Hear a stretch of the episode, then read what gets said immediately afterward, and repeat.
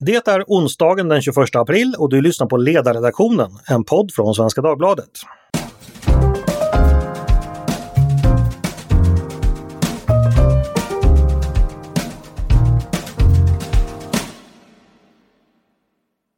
Varmt välkomna ska ni vara. Jag heter Andreas Eriksson. I dagens podd ska vi ta oss an ett ämne som varit återkommande aktuellt under det senaste året, nämligen det dödliga våldet i Sverige. Det har ju varit mycket omtalat i samband med de många skjutningarna och de senaste dagarna har också diskussionen om dödligt våld riktat in sig mot de kvinnor som har dödats i relationer, det vill säga om män som de har eller har haft en relation med. Vi ska försöka tala både om det jag nämnde tidigare, om skjutvapenvåldet, men också om det här eh, våldet mot kvinnor. Vi ska försöka täcka in så mycket som möjligt av det i dagens podd. Vi får se hur det går. Med mig för att diskutera detta har jag Manne Gerell som är kriminolog, kriminolog och forskare vid Malmö universitet. Välkommen tillbaks till podden Manne! Tack så mycket!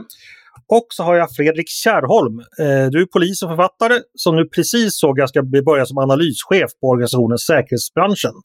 Och du är även tidigare medarbetare här på ledarsidan ska sägas. Välkommen du också Fredrik! Tack så mycket! Först lite kort bakgrund om det vi ska prata om. Enligt Brå så hade vi i fjol, 2020, 124 fall av dödligt våld i Sverige. Det är det högsta antalet sedan Brå började föra statistiken som de kallar konstaterade fall över dödligt våld. Det började man med 2002.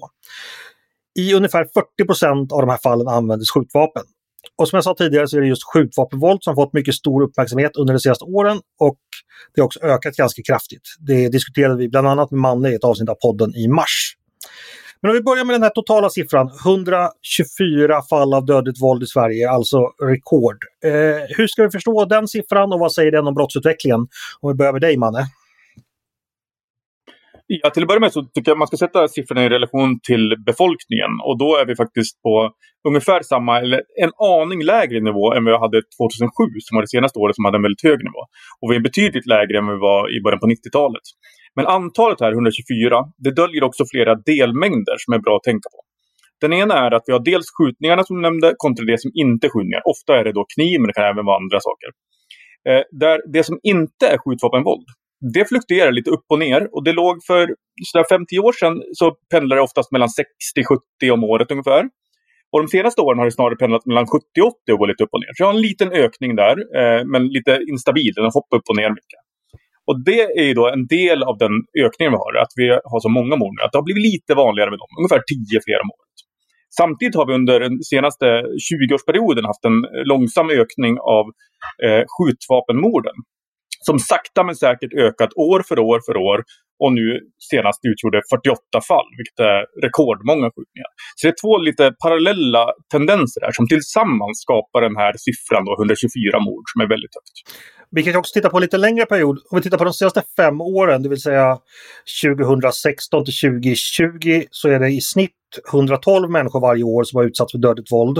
Och det är en ökning med nästan 30 procent jämfört med femårsperioden dessförinnan. Eh, så du menar då att det finns så att säga två delförklaringar. Dels skjutvapenvåld som ökar ganska mycket och sen eh, övriga typer av mord som ökar inte lika mycket men ökar ändå. Förstår jag det rätt då? Ja, det får du rätt. Och en till viktig grej att ta upp här, det är ju könsaspekten. Den här ökningen som vi har i de här två tidsperioderna jämför, det handlar om män. Okej, det, så det är samma antal kvinnor som, ungefär som har mördats? Ungefär. Det går lite upp och ner där strax över 20. Men, det, men männen har sen bottennivån, när vi hade väldigt få mord 2012, har, är det dubbelt så många män som dödades 2020. Det är en kraftig ökning. Hela den här ökningen vi har sett, det är bland män. Och till stor del handlar det om unga män som blir dödade oftare nu än då. Om jag vänder mig till dig Fredrik, du som jobbar som polis men också har varit engagerad debattör i de här frågorna. Vad tänkte du när du såg 2020 års siffror? Hur tolkar du dem och hur ser du utvecklingen på lite längre sikt?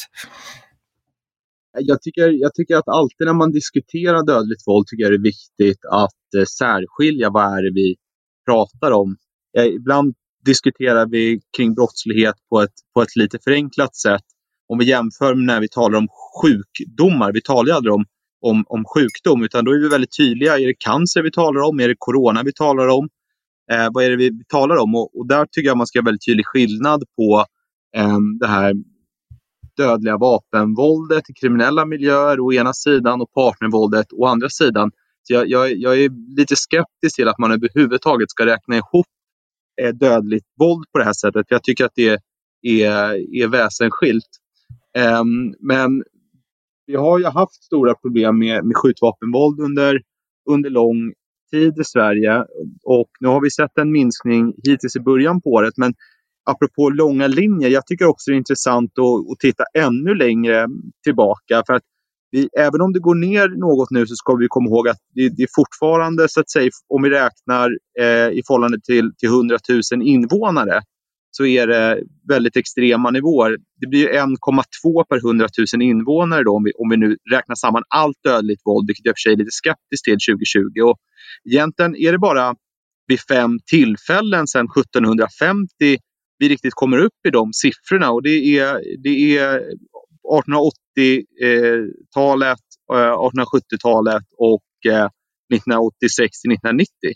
Så, att, så att det, det, det, det, är väldigt extrema siffror här som, som vi såg totalt på 2020. Men, men återigen, det, det är mer relevant att bryta ner det här då.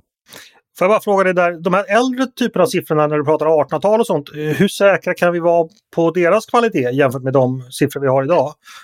Ja, de, är väl, de, är väl inte, de är väl inte så säkra. Det här kan säkert eh, Manne svara, svara, svara bättre på. Det, det är klart det finns stora osäkerhet, mycket osäkerhet i den statistiken. Men, men det är ju Hoffer, Hoffers siffror. Eh, så, så, att han, han resonerar ju åtminstone att, det, att de är hyfsat tillförlitliga.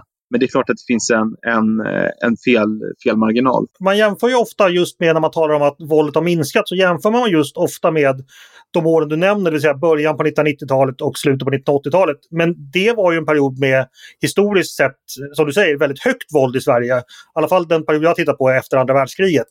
Visst är det så, Manne? Ja, och inte bara i Sverige utan i västvärlden generellt. Eh, nästan över hela västvärlden såg vi en topp eh, någonstans i början, mitten på 90-talet i dödligt våld men också mycket annan brottslighet. Och sen kommer det som kallas för the great crime drop, den stora brottsminskningen i hela västvärlden. Eh, där brottsligheten, inklusive morden, minskade kraftigt. I Sverige var faktiskt den här minskningen lite mindre än i många andra länder, men, men det är ett väldigt generellt fenomen. Förlåt, förlåt Fredrik, jag avbröt dig tidigare. Vad var det du skulle säga? Jo, tittar man på också, om man tittar till exempel på fem års glidande medelvärde så där, där är ju precis som Anders säger, dels var minskningen mindre i Sverige och sen avviker vi sedan ett antal år tillbaka mot en internationell trend där det dödliga våldet fortsatte att minska men i Sverige så, så ökade det. Ehm, och förklaringen där, det har vi ju i det här eh, gangstervåldet som jag, som jag. Um, och, och, och, även om vi nu ser en liten minskning i början på det här året så är det alldeles för tidigt, tycker jag, att tala om ett, om ett trendbrott. Utan det här kan vara en, en högst eh, tillfällig nedgång i värsta fall. Ja, just det. Jag tänkte vi skulle ta upp det för att eh, det första kvartalet nu 2021 så finns det precis som Fredrik säger vissa tecken eventuellt på att skjutvapenvåldet har, har minskat. Antalet döda under de här tre månaderna, alltså januari, februari, mars, har bara, då förstår man rätt, varit sex stycken jämfört med dubbelt så många förra året. Och antalet tillfällen du skjutits har minskat från 90 till 51. Fredrik tror att du tycker det är för tidigt att säga, dra några slutsatser om det. Vad säger du Manne, hur långa perioder behöver vi för att kunna se om det är ett trendbrott eller inte? Jag skulle säga att det är ett trendbrott. Eh, vi har haft en eh, stabil eller svagt ökande trend eh, under flera år. Där det har sett ganska stadigt ut. Förra året såg vi en liten ökning. Nu har vi en fem eller nästan sex månaders period som är den lägsta nivån vi har haft på skjutvapenvåld sedan polisen började föra statistik i slutet på 2016. Jag tycker det är tydligt att det är ett trendbrott. Som Fredrik säger kan det mycket väl vända snabbt. Det kan mycket väl skjuta uppåt igen. Men jag tycker ändå att man redan nu kan se att trenden har brutits. Det är en annan trend nu. Det har minskat kraftigt. Men som sagt, den kan ju brytas igen och skjuta uppåt igen. Och vi får se hur 2021 slutar som helhet. Och det som, och det som, det som bekymrar mig lite, det är ju att eh, alltså först och främst, det finns ju inget entydigt vetenskapligt svar på vad det här gängvåldet i Sverige beror på. Men, men nästan alla de faktorer som, som brukar diskuteras, de är fortfarande bestående eller har förvärrats. Det kan handla om, om det handlar om arbetslöshet, ekonomisk ojämlikhet, det här utanförskapet, eh, gangsterkulturen som, som, som jag gärna betonar, brister i skolsystemet och så vidare. Um, och då, och då, så jag är benägen att tro också när man försöker isolera vad kan det här bero på. Jag tror inte att det finns en förklaring till den här nedgången vi ser nu. Utan det finns flera förklaringar. Men jag tror en viktig av de flera förklaringarna är att vi har väldigt många inkapaciterade genom häktningar och nu att det, vi har fått flera eh, domar. Men, men där är problemet också att det, vi har fortfarande relativt milda påföljder och många av de här kommer ju att eh, snart komma ut igen och då kommer det inte saknas hämndmotiv. Eh, vad säger du Manne, förklaringen till att vi har haft de här fem sex månaderna du pratar om, eh, vad tror du att det beror på? Jag vet inte, jag tycker det är jättesvårt att spekulera. Eh, många lyfter fram Encrochat och inkapacitering, men tajmingen på det gör att jag har lite svårt att se det. För Encro-gripandena började ju för snart ett år sedan, eh, förra våren. Och varför skulle de leda till att vi fick en kraftig ökning med rekordhöga nivåer av skjutvapenvåld under hösten för att sen störtdyka från och med november till rekordlåga nivåer. Det, för mig är det, liksom, det känns inte självklart. Så att jag svarar vet inte på den frågan. Men det här som Fredrik nämner, att många har plockats bort från gatan helt enkelt och antingen sitter häktade och väntar på rättegång eller har dömts och kommer vara borta för en längre tid. Vad kan man säga om det tror du, Manne? Ja, alltså, det låter rimligt, men jag har bara svårt att se varför skulle det göra att det helt plötsligt att det ökade, ökade, var jättehöga nivåer fram till oktober, sen bam, första november, då händer det någonting. Var det väldigt många som plockades in just i slutet på oktober så låter det rimligt, men det är inte något som jag känner till eller vet någonting om. Så att därför är det lite svårt att säga med någon säkerhet att det kan vara det. Men, men det låter inte orimligt, det kan mycket väl vara så. Och, åter, återigen, som sagt, det finns, det finns inte en förklaring här, det finns ju flera förklaringar. Men, men, men sen en sak är också slumpen. Eh, det, kan, det, det är fortfarande inte så stora numerärer. Så det kan helt enkelt handla om eh, i hög grad tillfälligheter. Ja, det håller jag med om. Slumpen och i kombination med eh, konfliktspiraler och konfliktdynamik som för oss utomstående lätt kan se slumpmässiga ut, även om de inte är slumpmässiga. Det är förmodligen viktiga parametrar. Men det är svårt att väga vad som är vad och vad som egentligen är förklaring. Jag ska bara berätta för lyssnarna som kanske inte hänger med att det här eh, Encrochat som nämndes, det var alltså då en starkt krypterad chatttjänst eh, som användes av eh, många kriminella som då knäcktes helt enkelt av den franska polisen tror jag det var eh, i början på 2020. Och därefter har polisen fått väldigt goda möjligheter att eh, utreda brott och eh, kartlägga nätverk och så vidare. För att många kriminella trodde helt enkelt att de var säkra på den här eh, chatttjänsten så de kunde säga vad de ville. Men det kunde de alltså inte. visst är det så, har jag förstått saken rätt? Det stämmer alldeles utmärkt. Vad bra. Eh, jag tänkte eh, vi, vi, ska övergå till att prata om det som varit i, i nyhetsmedierna nu de senaste veckan bara. Det är ju så att vi under en treveckorsperiod har haft ett stort antal fall av kvinnor som har mördats eh, på olika delar av Sverige och eh, det har då blivit mycket diskussion om det. Agenda i söndags bland annat tog in det som ett extrainslag och eh, jag har sett att flera politiker har varit ute och eh, krävt åtgärder eller föreslagit åtgärder och eh, många har också konstaterat den eh, uppmärksamheten som våld mot kvinnor har fått med den stora uppmärksamheten som man har skjutvapenvåldet helt enkelt gett. Jag tänkte börja fråga om detta. Man, jag vet ju att du inte forskar om det här, men kan du ge oss lite bakgrund och siffror kring liksom, våld mot kvinnor, i, speciellt i nära relationer? Hur ser utvecklingen ut där och vad är det som har hänt på sistone? Är, är det väldigt många fall just nu på sistone, till att börja med kanske? Ja, det är väl tveklöst att det är. Om vi har fem mord på några veckor nu, eh, när vi normalt har ungefär 15 om året, så är det uppenbart att det här är en väldigt eh, intensiv period av dödligt våld i, mot kvinnor i nära relation. Eh, det är väldigt mycket. Jag vet inte om jag haft lika mycket på så kort tidsperiod förut, men det är definitivt en hög nivå. Det är. Mm. Men utvecklingen över, under lite längre tid då, hur ser den ut när det gäller den här typen av våld? Ja, där har vi ju ganska mycket. Brå sammanställer ju det här varje år och har också gjort flera rapporter om det. Och så där har vi ganska bra kunskap om. Och man kan se att Eh, där vi för mord pratar om 90-talet som en topp så har vi snarare legat ganska stabilt eh, på partnervåld mot kvinnor. Det låg runt 20 om året eh, länge, 90-talet och början på 2000-talet. Sen sjönk det lite grann och har legat runt 15 om året de flesta åren på sistone. Ett undantag var 2018 när vi hade väldigt många, när det var 22 mord. Och 2020 hade vi 30 mord av kvinnor i nära relation. Eh, så att, men det har ändå alltså varit en liten minskning sett eh, över lite längre sikt. Vad säger du då Fredrik, du som jobbar som polis och varit nära det här på fältet. Hur, hur den här typen av brott, eh, ja, hur ser du på den utvecklingen helt enkelt? Ja, men det är fruktansvärt. Alltså, det här är en av de värsta eh, problemen vi, vi, vi har i Sverige. Jag, eh, jag betraktar egentligen det här våldet som, som eh, en mycket större katastrof än, än gangstervåldet. Det är ett oerhört stort lidande för de här kvinnorna. Eh, det handlar oftast om kvinnor som är värst utsatta. Det ska ju sägas att, att eh, det förekommer ju våld i alla typer av, av relationer och mellan kvinnor och mellan män och, och, och från, både från män mot kvinnor och från kvinnor mot män. Men, men, men, men där våldet är som, som, som värst är eh, i regel då män mot kvinnor. Och, och de här kvinnorna eh, blir ofta instängda i sina relationer. De har, har svårt att ta sig, ta sig ur och befinner sig i en hemsk situation. Och det jag under många år har upplevt som frustrerande det är ju att eh, som, som polis att man påträffar då eh, personer som, som begår våld mot kvinnor och vi kan se i, i misstankeregister och belastningsregister att det här är inte första gången utan det här är inte heller den andra gången utan snarare den fjärde, femte, sjätte, sjunde kvinnan.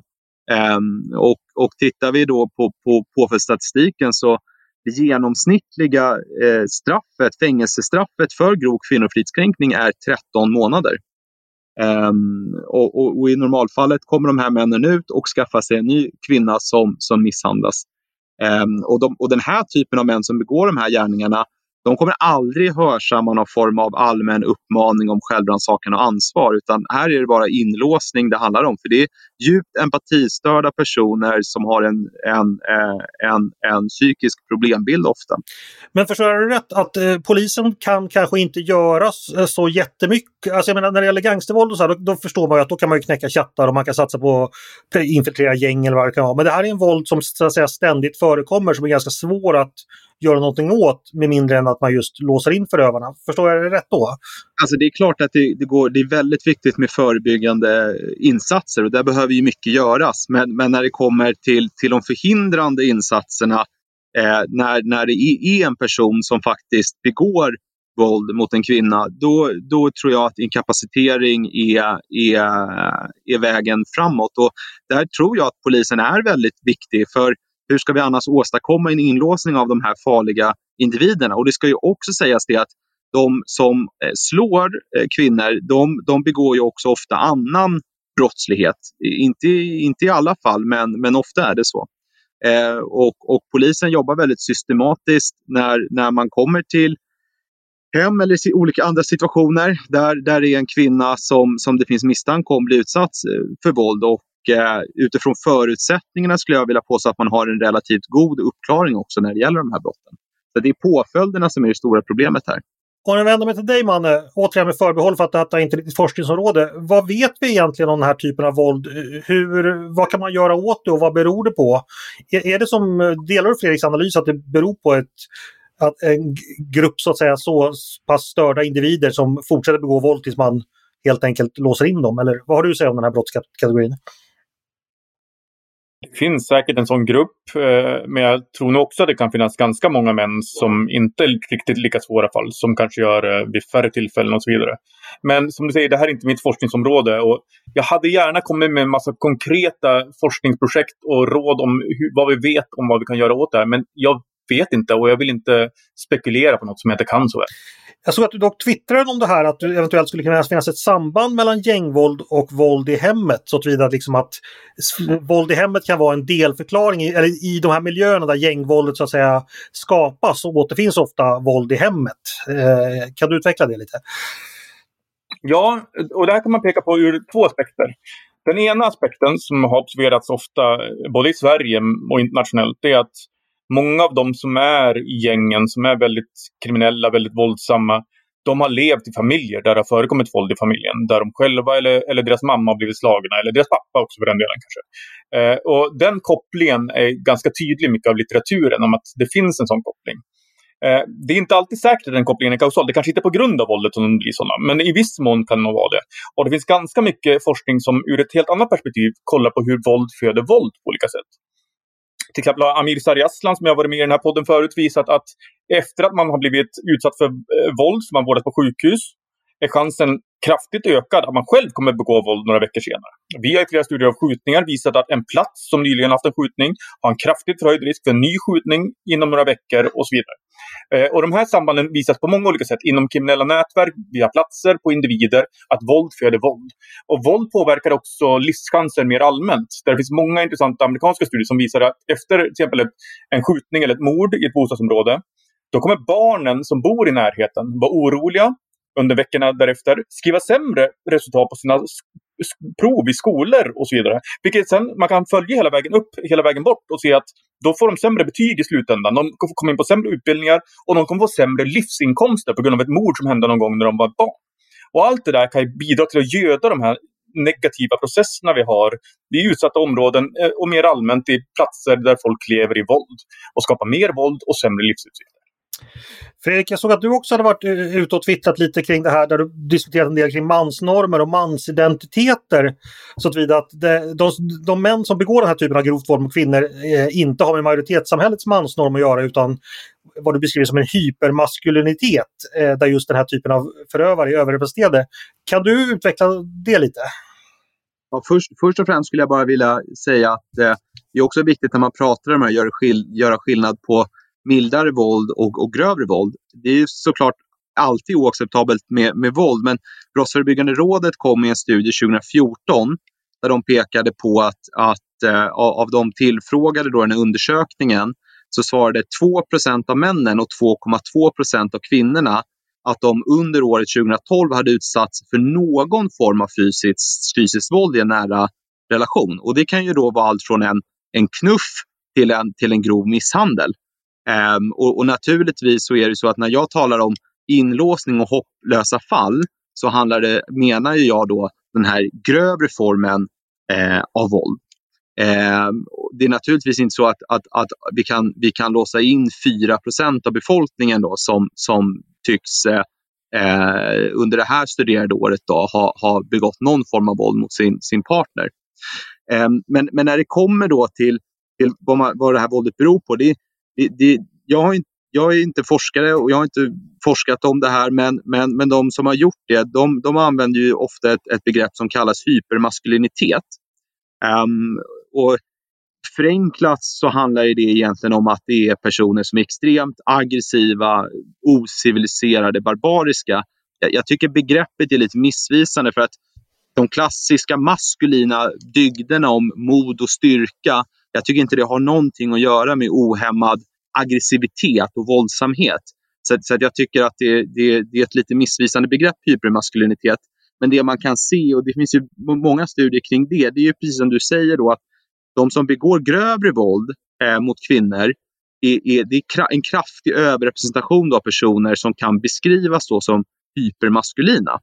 Eh, och, och, det det handlar om då, det är ju i, i det förebyggande arbetet att se till att, att, att så, få, eh, så få män som möjligt antar ett sånt här hypermaskulint beteende eh, eh eller värderingssystem. Eh, och de som tyvärr gör det, i de fallen, det är då jag tror att då, då finns det nog sällan någon annan väg framåt än, än just inlåsning. Eh, Manne, vad säger du om det här med normer och identiteter generellt i samhället? Eh, jag förstår att det är en bred fråga, men vad säger ni kriminologer om det? Vilken roll spelar den typen av så att säga, bredare samhällsnormer, som, om man till och med använder så brett som begrepp som mansnormer och så vidare? Eh, hur kommer det in i hur ni betraktar brott? Finns det med där någonstans? Ja, nu blir vi väldigt generaliserande här. För vi kriminologer tycker nog väldigt olika i den frågan. Det finns väldigt många olika teorier, väldigt många olika angreppssätt eh, som gör väldigt stor skillnad. In, inte alla kriminologer kan man ju säga. Inte alla kriminologer, precis. Eh, men jag tror att de flesta håller med om att det spelar en viss roll. Och att eh, ofta har vi en viss typ av maskulinitetsnormer som inte är så så bra och som kan leda till många dåliga saker, inklusive våld och kriminalitet. Och sen hur stark tonvikt man lägger vid det där och hur mycket man tycker att det förklarar, det varierar väldigt mycket beroende på olika typer av eh, vetenskapliga och teoretiska utgångspunkter. Där, där, där, där tycker jag vad heter att, att, att um, ja, ja, det är många då som, som problematiserar mansnormer sådär generellt och menar att här, här behöver vi liksom göra om manligheten för att minska våldet mot kvinnor. Jag skulle tvärtom vilja hävda att, att den traditionella mansrollen i, i, i det värderingssystem som hör den till, då är våld mot kvinnor ett av de största tabun som, som finns. Eh, till, till, och med bland, bland de, de eh, mest amoraliska, bland kriminella, så, så är fortfarande våld mot kvinnor någonstans där man drar gränsen. Och, och, och kriminella som har begått våldsamheter mot kvinnor, framförallt sexualbrottslighet, behöver man ju ofta skydda inom rättsväsendet för att de inte ska bli utsatta av andra kriminella.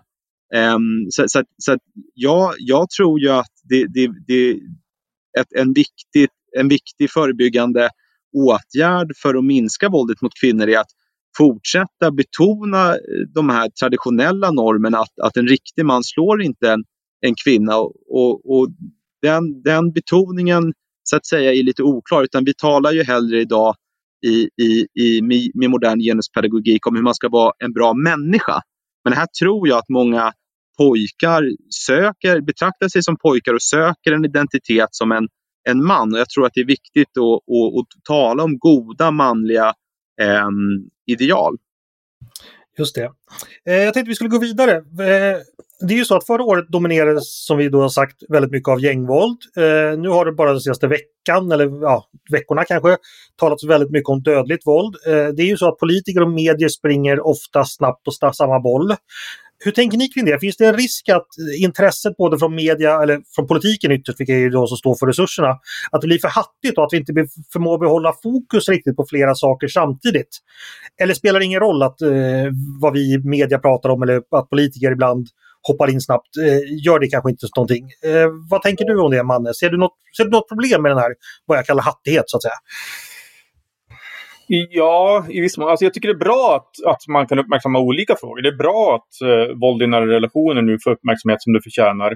Men samtidigt är det en risk för just den här hattigheten som du säger och att till exempel polisen påverkas mycket av det mediala och politiska trycket och då eh, springer på en ny boll så fort det händer någonting och därmed tappar lite långsiktighet och kontinuitet i arbetet. Och det kan finnas en risk med det tror jag.